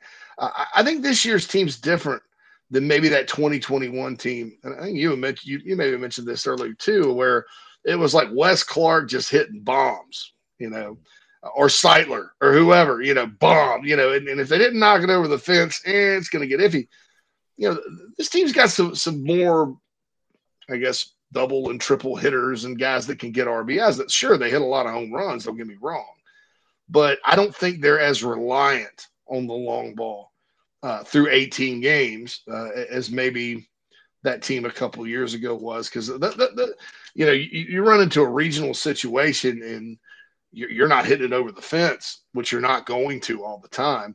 Uh, and we saw what happened you know, Gamecocks as well as they pitched in some of those games, they couldn't, uh, you know, they couldn't win because they couldn't score. Uh, I think this year's team has a little bit better approach. So I want to see that. I want to see some selective hits. Uh, I want to see the guys at the plate not swing at bad pitches. You know, JB pointed something out earlier on the show too. Seven for 69 leadoff spot. You know, I don't know. My guess is it's probably going to end up being Dylan Brewer when all is said and done. Uh, I think that's kind of why they recruited to maybe be that leadoff guy, but uh, they need to get more production there, you know, obviously. But, uh, you know, I, th- I, think that's the two things. You know, I want, I want the, the you know, Noah and, and, and Wes to have, you know, to really get out there and get after it because, you know, we, we need to see that, I think. And uh, then the bats behind them, you know, need to continue to, to have that, uh, that good, mindful approach. And if, if they do that and they win twice Saturday, then – Sunday you got Mahoney and Hicks and all those other guys, and Jerzembeck and everybody. Yeah. Uh, then there you're probably looking at a sweep. You know, so I, I think that's probably the key uh, to the doubleheader Saturday. Assuming that's what happens, I'm not trying to yeah. be the weatherman or anything, but I'd, I'd I'd be surprised if they played tomorrow. Yeah, and JC, I'm not sure if you saw Georgia is actually TBA for Sunday. So you know we were talking about their pitching depth or lack thereof, and so you know you you the Gamecocks, you think they've got the upper hand in that Sunday game with the dogs not even knowing who they're throwing. So I, I think for sure the opportunity to win two of three at minimum is there. And I mean, my goodness, if you can sweep, I think that would be, even though Georgia's not one of those upper echelon teams, if you could go on the road and sweep, I think that would be a very, very loud start to SEC play and sort of make a statement to the rest of the SEC that hey, what we've done at this point, it's not just you know we're picking on lesser competition. We are for real, and we are one of those teams that should be being talked about as one of the you know maybe one of those top ten SEC teams, one of those teams you find in the top ten rankings, if you will. Uh, JC, yeah. moving to the move, go, go ahead, go ahead. Yeah. Oh, no, I was just going to one more point. Even though Missouri in baseball sometimes beats Carolina, and you're like, why, how, what, when? Uh, you do have Missouri the next week, so three and zero oh could legitimately become five and one or six and 0 mm-hmm. pretty quickly with a mammoth series against I think LSU's next after that. So right? it's actually so it's actually Mississippi State this is it, okay, at, at at Starkville. At Starkville LSU series. Then it's then LSU. LSU. Okay, so my bad actually, on that. You've got about as favorable a start to conference play if you could ask for because Mississippi State, for whatever reason, I mean, going to Starkville will be tough, but they're not the Mississippi State that won the national championship. They're, they're just mm, not that team. Not even close. I mean, you you couldn't have really asked for a much better start and – I mean, JC, to your point, if you can take care of business, even if you just win two or three against Georgia or whatever, you got Mizzou in your home field, a very gettable Mississippi State team. You could be looking at a top 10 matchup between Carolina and LSU at Founders Park in a Thursday, Friday, Saturday series, which would be wow. absolutely electric. Uh, JC, moving to the football side of things, I want to get your takes or thoughts on this, if you will. And we talked about this earlier in the week, but of course, spring practice getting underway on Tuesday. And we've talked a lot about the running back position and the depth or lack thereof, and, and just sort of what they're working through this spring, what they need to do moving forward. Dakereon Joyner getting reps at the running back position. Of course, that was going to cause some conversation. Your just overall thoughts on that, and and and where do you kind of see? How do you see Dak Joyner's role evolving going into this year? I feel like. JC, this is always sort of a talking point because I, I, I feel like his role is still kind of you know, it's kind of all over the place. Is he is he going to get most of his snaps at quarterback, at receiver? Now they're trying him out at running back. The bottom line is this, though, JC, when he's on the field and touches the football, as we saw last season, he tends to make plays more often than not. Normally, good things happen. Your just overall thoughts on them giving him a look there and, and how you think his role, role will continue to evolve going into this season. Yeah, and you, you got to you got to give him a shot too, like like the, what they did against Georgia, which was awful uh, where you just throw him in there and have him run up the middle on third and seven. That's you know that was Satterfield at its finest right there. God Almighty! I, I was like that. I was sitting there going, I think I said that week. That's the one thing I don't want to see in this game. And sure enough, yeah. you're moving the ball, and then boom. Anyway, I digress. Yeah. But no, when he gets out there and he can throw it, run around a little bit, yeah, he gets in the flow of things. He's he's a weapon for sure. And and I really liked how they used him down the stretch towards the end of the year, the bowl game included. But uh, you know, I got to give John Whittle some credit because I, I think it was when in 2020 when Marshawn Lloyd got hurt. Yeah, when Marshawn went out, you know, we didn't know. Nobody knew how good Kevin Harris was going to be that year. Um, you know, they didn't even know if he'd be healthy. And then you had Fenwick who had struggled. Well, they had Fenwick and Harris had pretty good seasons. Uh, you know, that that even though they were two and eight, right? Um, John Whittle in preseason was like, I'd move Dakereon Joyner to running back. And I'm like, yeah, you know, well, he's about six feet tall. He's about 210 pounds. Yeah. Um, because he's a big kid. You know, he's getting now he's 6'1, 216. Yeah. Um, to me, it just depends on how natural he looks because the problem receiver with him is has been and he's not a bad receiver he's sort of average you know receiver i think the problem receiver with him has been that you know it's a new position and he doesn't look all, always doesn't look that natural at this position you put him back there at quarterback chris he just does some things instinctively that you go good god you know, I mean, you know, keeps his eyes downfield. You know what? All right, so, so that's quarterback. So, so how does that translate to playing running back? And that, that would be my question.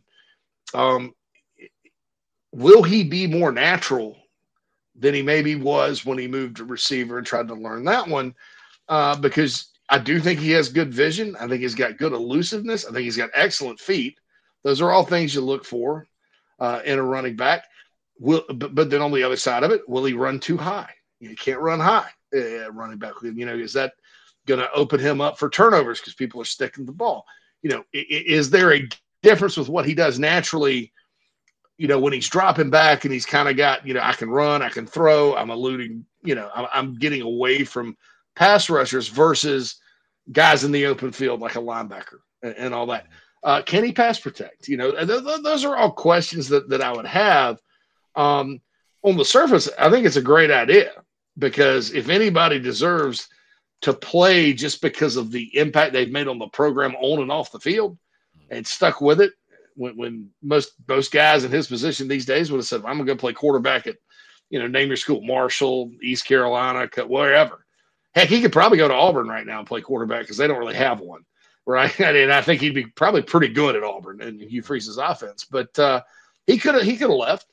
Yeah, he could have left. The, the, the offensive coordinator that recruited him uh, was out before he even got here. You know, but he stuck with it. Uh, he he he does well in the NIL space. He's a leader. He's a father.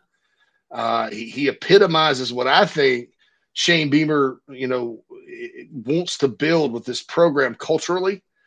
Um, and so, yeah, if they can find a spot for him and he can help the team there, and and he ends up that, we all go, wow, sort of wish he'd have moved to running back a long time ago. Yeah, yeah great. But but those are all questions I think they have to figure out um, with regards to uh, will this work or not. But I I do want to give Whittle credit because he he said it at the time, and I, I sort of agreed with him. I was like, yeah, maybe they'll do that, but it never happened. So now here here we are three years later, and uh, here goes the carry on at uh, at running back. So I'm I'm excited to see it, you know, in the spring game. Hopefully he sticks there. If not, if he doesn't, Chris, we just know that ah, it didn't really work out in practice. He's going to play receiver and wildcat quarterback or whatever. So yeah, JC, I think at minimum it's a great time to experiment with. It. I mean, why not? That's kind of what spring is for. And that leads me into asking you this again. You've covered a lot of spring practices for South Carolina, and I'm sure, and you can tell me. I mean, do you feel like spring practices are are ever really eventful? I mean, is there a spring that you can remember where like bunch of storylines are cut? like, you know what I mean? Like is is there a spring you can recall where that was happening, or is it typically just kind of normal? It's it's business as usual, kind of just go based off of what coaches are saying. Did, did you ever have like a really memorable spring covering the Gamecocks? Yeah, well, yeah. When I was in Columbia and uh, gosh, when was it? 08. They used to, back... by the way, they used to have open practices too, because it used to, yeah, used to be, that's what I was going to say. be a totally different dynamic. Who who the, can forget the, the Spartacus practice reports on Cocky Talk? Who can forget? That? Unbelievable stuff. and he was, and Spartacus was spot on too with a lot of that hey, stuff because I was there. Yeah. Yeah. I tried to figure out who he was. I didn't even know. I was like, hey, who is this guy? Where is yeah. he? You know, legend. But uh, legend. you know, I guess it was 08. I was there from I guess 07 to 2010, right back in Columbia. Oh, 2011 too uh, for, for, for spring and preseason, uh, and and they were open, and we had to be there, you know, and it drug, especially you know in, in, fall where you're like two weeks before the game, and it's like I can't I can't watch this anymore. But uh, and then the 2015 spring practice I'll never forget because uh, Deke Adams and Whammy were coaching D line, and I was used to watching, you know, Brad Lawing coach the D line, and you know Brad, high energy guys kept going, and that's kind of a beautiful thing for those that love, that love football to watch these big guys like running around, these monsters, these big athletes, and Brad kept them going, but unfortunately, Deacon Whammy, they're just over there bumping shoulder pads all day, and I was like, oh, they're probably not going to be very good. Um, that was depressing, but uh, anyway, uh, you know, I, I probably the year that stands out the most would would be uh, 08, the, the spring practice heading into 08, because Carolina had an open quarterback situation. You know, Chris Smelley had played a lot the year before, but gotten hurt and they lost out, didn't go to a bowl. You know, Spurs kind of cranky that whole loss. You know, I just don't understand these guys, you know. Um, and he was leading into what would be his worst team, in my opinion. The 08 team was his worst team, even though they went to the Outback Bowl for whatever reason. Mm. Um, and Smelley, of course, goes into the spring game and just just five picks, something like that. And say he names Tommy Beecher the starter.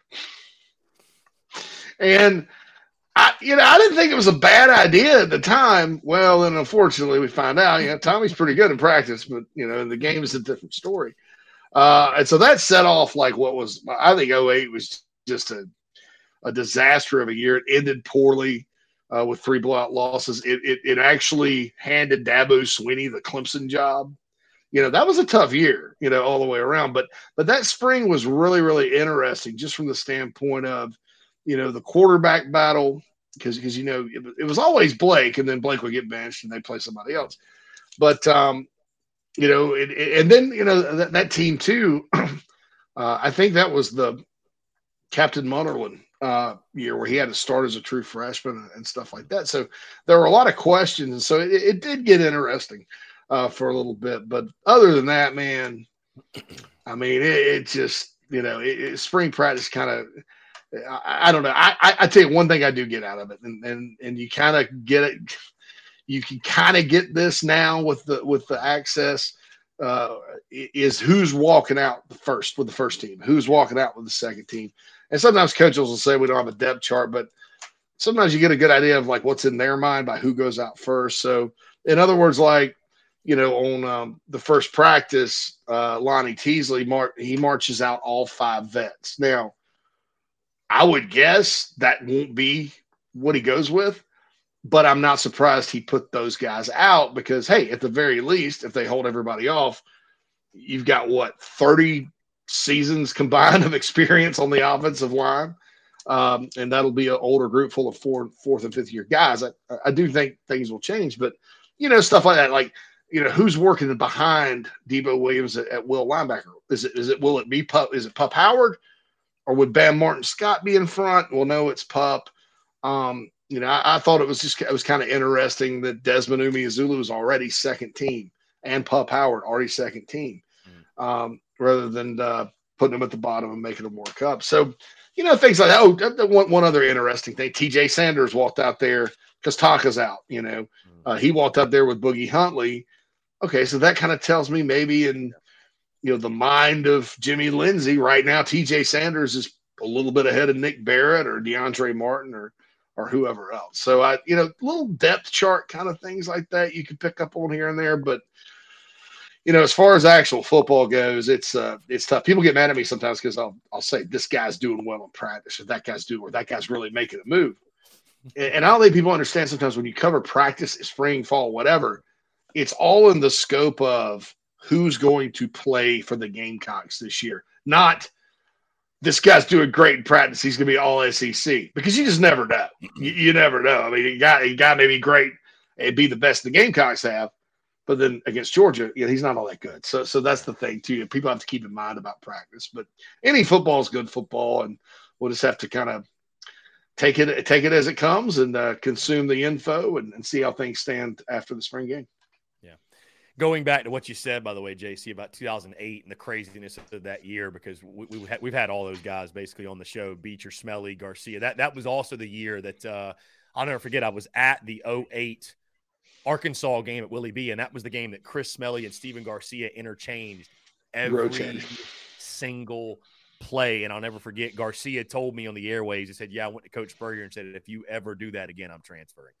So Stephen, Stephen was the one guy who did not give a damn and would not take the head ball coaches. BS. Yeah, it's, I, I, won't do it again. I will never forget the 08 Kentucky game either because I'm sitting there and Smelley struggling, right? Yeah. Uh, and so it's like, what's going to happen? And, you know, Steven comes in and, you know, I just all of a sudden complete, complete, throws a ball to Jared Cook down the field. He hits Kenny, led the Gamecocks back uh, to a win up there. And, and then he starts the next week and they beat, and they almost beat LSU. That's the game Steven ran over the, the ref. almost beat an L, a good LSU team that year. And then, uh, then they did beat Tennessee by three touchdowns, and he sent Fulmer out. That was uh, Fulmer got fired that Monday, three touchdown win over Tennessee. So there were some good moments. I just thought by the time the by the time it was over, it was I mean they just got destroyed by Florida. Clemson beat them. Dabo got the job, and then Iowa uh, took them to the woodshed in the bowl game as well. Yeah, the quarterback room was a mess that year for sure. Uh, for sure. No yes, and, and the next year, people better praise, pray to God that Stephen Garcia did not get hurt that season because there was nobody behind him. It was Reid McCollum. Yeah. That was it. That season would have been probably like four and seven, four and eight, Chris. Yeah. And Steve Spurrier would have probably left yeah. and retired. Yeah. I think after the ending in 08 and then a, he, he throws a four and eight up there, man. Uh-uh. So, uh, yeah, yeah, people, well, thank God for Stephen Garcia that year and then the next and really part of the next too. He's, he's a guy that deserves so much more credit for what he did than what he gets, in my yeah. opinion. For sure. What a time. And thank goodness to the football gods. La- last thing, JC, before I get you out of here, on the note of spring practice, on the note of, you know, it's just spring ball, business as usual. Of course, I'm going to ask you what you're most looking forward to and what you're keeping an eye on because that's just what we do here. It opens up the avenue for us to talk football.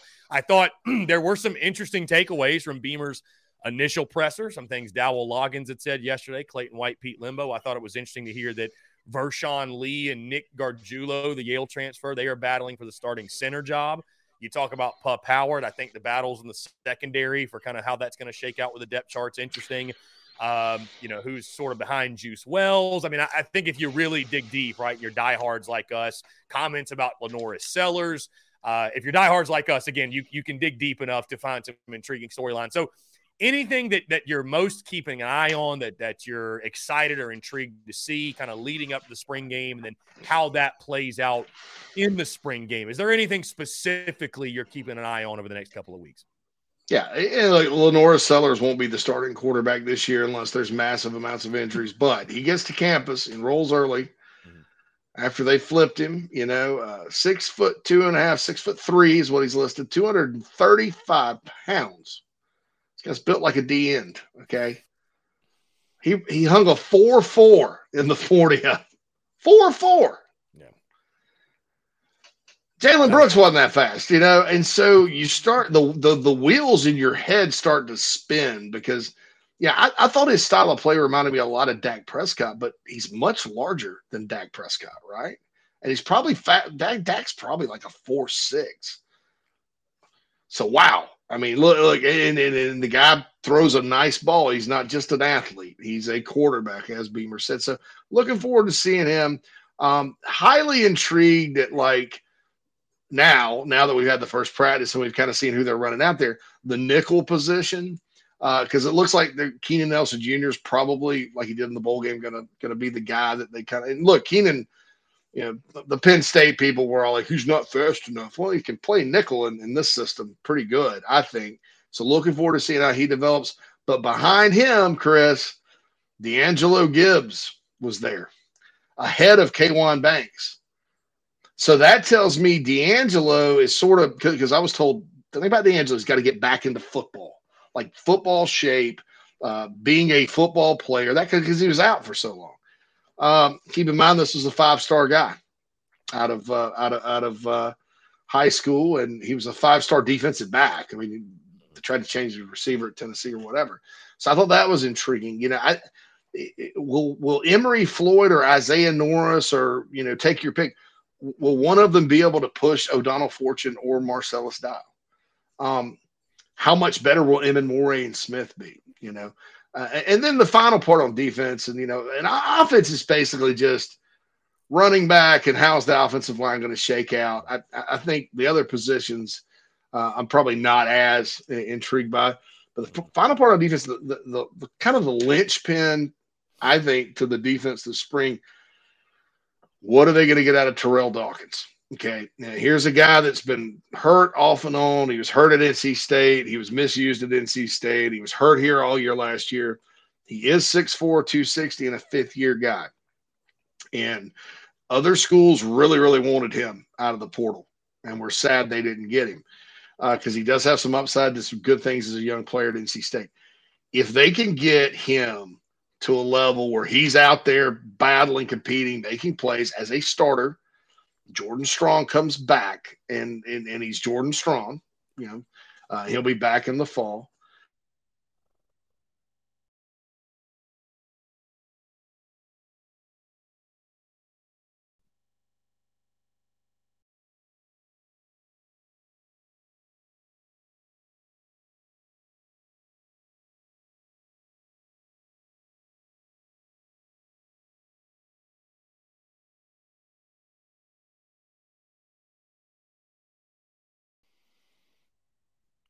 We might have lost JC there. Either that or my my feed is no good. Okay, I think we lost JC there just for a second. Here we go. Oh, sorry, JC. Sorry. I think I lost you there for just a second. oh, it's all right, bro.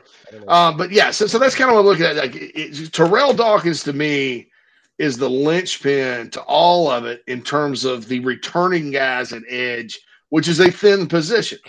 But if they're going to cobble it together, I think it starts with that guy. If not, and then they don't hit on a guy in the portal, I, I you know, they, probably you're going to be looking at a lot of odd front and, and things like that to try to mask uh, that very obvious deficiency. Unfortunately, there just hasn't been a whole lot of defensive ends come out of South Carolina. A lot of tackles, not a lot of ends the last couple of years.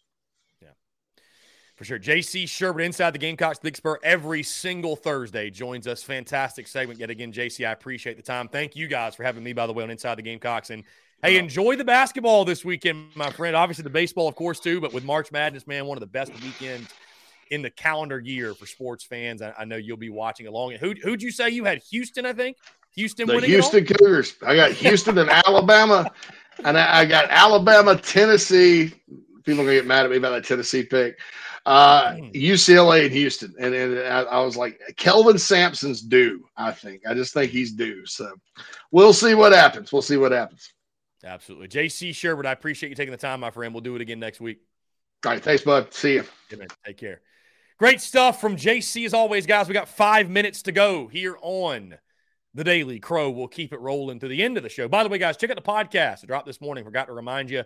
Episode 767. I break down everything heading into the weekend, right? Your full breakdown of the Georgia series. Also, talk my top five position battles to keep an eye on as we navigate through spring practice. And, you know, like JC Shurburtt said, you know, it's, it's, spring balls kind of is what it is. You're going through fundamentals, you're installing things. I mean, there's not going to be like I think a lot of crazy stories that come out or what have you, but still, the boys are on the practice field, and I think what it does more so is it gives us an opportunity to to talk football, right? To to to, to bring it back to the excuse me to the forefront, if you will, and it's always really exciting and uh, great conversation. Again, great commentary from from JC Shurburtt. As always, guys, we'll take uh, a couple more of your questions, your comments, your calls as well. It's funny, by the way, that JC Shurburtt brings up John Whittle, and John Whittle does a great job for the Big Spur. But uh, John Whittle has had TSUS blocked since I think like May of 2017. It has been a really long time. And I'll never forget, he blocked us when we had like 100 followers on Twitter because that was when Chad Holbrook had gotten fired and I, I, was a little bit of a shithead, admittedly. I, I, was. I was because I was trying to nudge my way in, right, and make a name for myself in the in the Gamecock space. And so we had Forrest Kumis, former Gamecocks baseball player, on the podcast. And he had told us straight up, he had told our audience straight up on the show, he said, Hey, uh, you know, my my dad knows the SEC umpire, Kevin O'Sullivan to South Carolina. It is a done deal, right? And John Whittle had thrown something up on Twitter. Hey, you know, check this out. Who's going to be the next head baseball coach? And it was a, you know, a, a, paid link. It was a paid link. You had to pay, be a subscriber. And I fully support right those websites, and I think they do a great job of the way they've monetized. I mean, it's a great business model.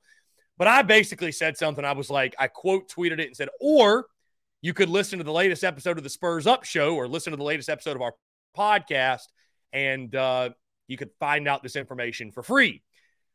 Well, John Whittle did not like that too much. He blocked not only TSUS, but also my personal account. So, John Whittle, if you're somehow hearing this, my friend, let's let bygones be bygones. You do great work. I apologize. I apologize. I was a little bit of a shithead back in the day. So, anyways, that's that's the story by why uh, why John Whittle blocked TSUS. So, anyways, guys, we got the pups in studio. It's a beautiful day out. Feels good to be good. Basketball's on the two. We got golf on the two. SEC baseball starts tonight as well. SEC baseball starts tonight as well, guys. Be sure to tune into it. And the Gamecocks taking on Georgia. Supposed to be tomorrow. We shall see. Um, you know what the weather decides to do. By the way, Bruin Nation, Bruin Nation.